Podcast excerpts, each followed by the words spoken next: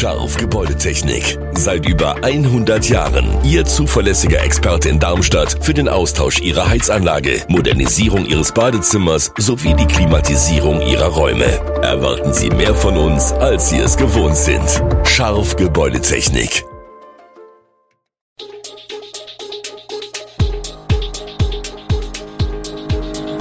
Gude, unser morgendliches News-Update. Das Wichtigste aus Südhessen für Sie im Überblick. Guten Morgen aus Darmstadt an diesem dritten Mai. Erneuter Brand in einer Papierlagerhalle in Darmstadt. Zudem steht nun fest, die Rektorin einer Grundschule kehrt nach schweren Vorwürfen gegen sie zunächst nicht in ihr Amt zurück. Das und mehr sind heute unsere Nachrichten im Podcast.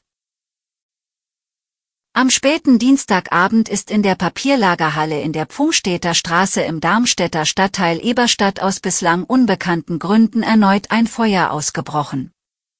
Rund zweitausend Kubikmeter gepresste Papierballen standen in der Fabrikhalle in Flammen, wie ein Feuerwehrsprecher am Mittwochmorgen sagte.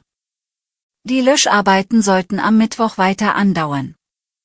Aktuell ist die Pfungstädter Straße im Bereich des Einsatzortes voll gesperrt. Wie lange die Sperrung andauert, ist bislang noch unklar. Laut Polizei können derzeit zudem weder Angaben zur Schadenshöhe noch zur Brandursache gemacht werden.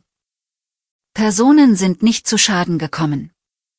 Bereits vor rund drei Monaten hatte es im Westteil der großen Halle gebrannt, wie der Feuerwehrsprecher sagte. Nun sei das Feuer in der anderen Hälfte der Halle ausgebrochen. Der Leiterin einer Schule im Kreis Bergstraße, der vorgeworfen wird, Kinder über Jahre hinweg willkürlich bestraft, bloßgestellt, gedemütigt und eingeschüchtert zu haben, wird weder als Lehrerin noch als Rektorin an die Schule zurückkehren. Das teilte das staatliche Schulamt nun mit. In einem Schreiben an den Schulelternbeirat und das Kollegium der Grundschule begründete Schulamtsleiterin Susann Herz die Entscheidung damit, dass es nun einen friedlichen und geordneten Unterrichtsbetrieb brauche. Nur so könnten Kinder angstfrei und unaufgeregt und auch einfach gerne zur Schule gehen. Zudem sei man dabei, die in den letzten Wochen erhobenen Vorwürfe intensiv zu prüfen. Selbst wenn sich einige dieser als unzutreffend erweisen sollten, gebiete es die Fürsorgepflicht, die Rektorin bereits jetzt aus der Schule herauszunehmen, hieß es in dem Schreiben weiter. Bender macht deutlich, dass man auch die Schulleiterin anhören müsse. Das habe diese verdient. Leider habe hier eine Vorverurteilung stattgefunden, so Bender weiter.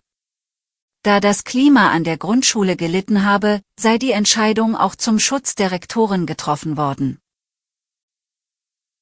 Und nun weiter zu den Bibern in der kleinen Gemeinde Fischbachtal. Dort war die Freude zunächst groß, als die Tiere sich dort oberhalb des Ortsteils Niedernhausen angesiedelt hatten. Nachdem Unbekannte das tierische Bauwerk im Fischbachtal vor zwei Monaten jedoch illegal eingerissen haben, sind die Nager nicht wieder aufgetaucht. Zum aktuellen Stand in der Sache weiß Stefan Kühn vom Ordnungsamt der Gemeinde Fischbachtal mehr. Demnach sei aus der Bürgerschaft Strafanzeige gegen einen mutmaßlichen Täter gestellt worden.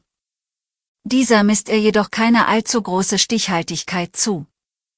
Auch von Bürgermeister Philipp Thoma heißt es, dass es weiter bislang keine neuen Erkenntnisse gibt. Ein denkbares Motiv könnte in der Tatsache zu suchen sein, dass der Rückstau des ansonsten eher kleinen Bibersees bis fast an den Scheitel der kleinen Rußbergsteinbogenbrücke gereicht hat. Sie wird für landwirtschaftlichen Verkehr genutzt und hätte auf Dauer vielleicht Schaden genommen.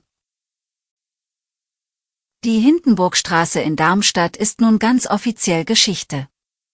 Oberbürgermeister Jochen Partsch und Ordnungsdezernent Paul Wandrey haben am Dienstag die Umbenennung in die Fritz-Bauer-Straße vollzogen. Fritz Bauer war der Initiator der Frankfurter Auschwitz-Prozesse und lebte von neunzehnhundertdrei bis neunzehnhundertachtundsechzig. Für eintausendsiebenhundert Bewohner und Gewerbetreibende kommt die Umbenennung quasi einem Umzug gleich, amtliche Dokumente müssen ab sofort umgeschrieben, Firmenschilder neu gedruckt werden. Anwohner, Vereine und Firmen werden von der Verwaltung über die Umbenennungsvorgänge und ihre Pflichten informiert. Auch im Stadtatlas ist bereits die Fritz-Bauer-Straße eingetragen. Auf Google Maps steht bislang noch der alte Name. Für private Hauseigentümer ist die Wärmewende eine große Herausforderung. Wird das am neunzehnten April vom Bundeskabinett auf den Weg gebrachte Gebäudeenergiegesetz so beschlossen, gibt es bei Neubauten und Sanierungen ab zweitausendvierundzwanzig zumindest teilweise eine Pflicht zum Einbau klimaschonender Heizungen. Nach einer Studie des Bundesverbands der Energie- und Wasserwirtschaft war zweitausendneunzehn in jeder zehnten der vierzig Millionen Wohnungen in Deutschland eine Gasetagenheizung eingebaut. Hinzu kamen eine Million Wohnungen mit Gaseinzelöfen und Ölöfen. Neuere Zahlen gibt es nicht. Faktisch bedeutet das wohl das Ende der Gasetagenheizung. Das Bundeswirtschaftsministerium betont zwar, dass dezentrale Gasheizungen auch in Zukunft möglich seien, wenn sie überwiegend mit Biomethan oder anderen grünen Gasen betrieben werden. Auch ist von dezentralen Wärmepumpen die Rede. Beides wird in der Praxis aber kaum eine Rolle spielen. Als Alternative soll es Vermietern erlaubt werden, Gasetagenheizungen durch Stromdirektheizungen zu ersetzen. Für den Vermieter hat das den Vorteil überschaubarer Kosten, den Mietern könnten dann jedoch hohe Stromrechnungen blühen. Alle Artikel sowie weitere Hintergründe finden Sie auch auf w w w punkt echo online punkt de.